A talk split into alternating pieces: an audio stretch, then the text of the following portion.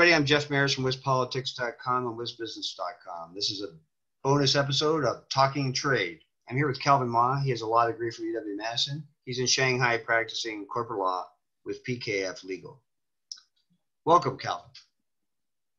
Thank you, Jeff. It's an honor to be here. Hey, everybody. So, the, my question for you today is uh, with all that's been going on, there's a lot of talk is, is whether we've gone from trade war to tech war. What's your view? Well, uh, my take is that we are uh, the two countries um, are having a trade war plus a tech war. So it's not um, you know um, a takeover; is a plus relationship.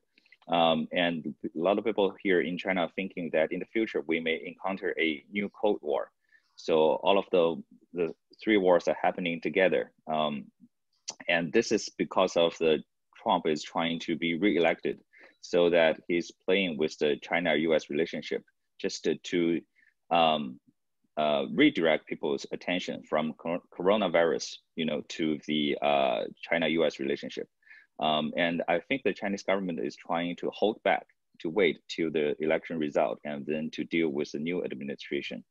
Um, so, but but here, uh, the business community in China, they really uh, hope that uh, the new administration will, you know, act normally uh, with uh, with regards to the China-U.S. relationship. So, you know, there's there are some people in the U.S. who fear that China uh, may be going to take over uh, the U.S. in terms of economic power. Um, you, is that the goal, China's goal, and should the U.S. fear such a thing? Well, uh, I, I, think Chinese people admit that the Chinese economy uh, grew rapidly over the past uh, two decades. Uh, one of the reasons was uh, joining the WTO with the help of Bill Clinton. Um, but, but even if the entire Chinese GDP surpass US GDP in the future, it doesn't mean much because of the China has a huge population. If you divide the GDP, the entire GDP by the population, the GDP per capita is still much lower than the US GDP per capita. So the living standard of ordinary Chinese people is quite not as high as the, you know, their counterparts in the US.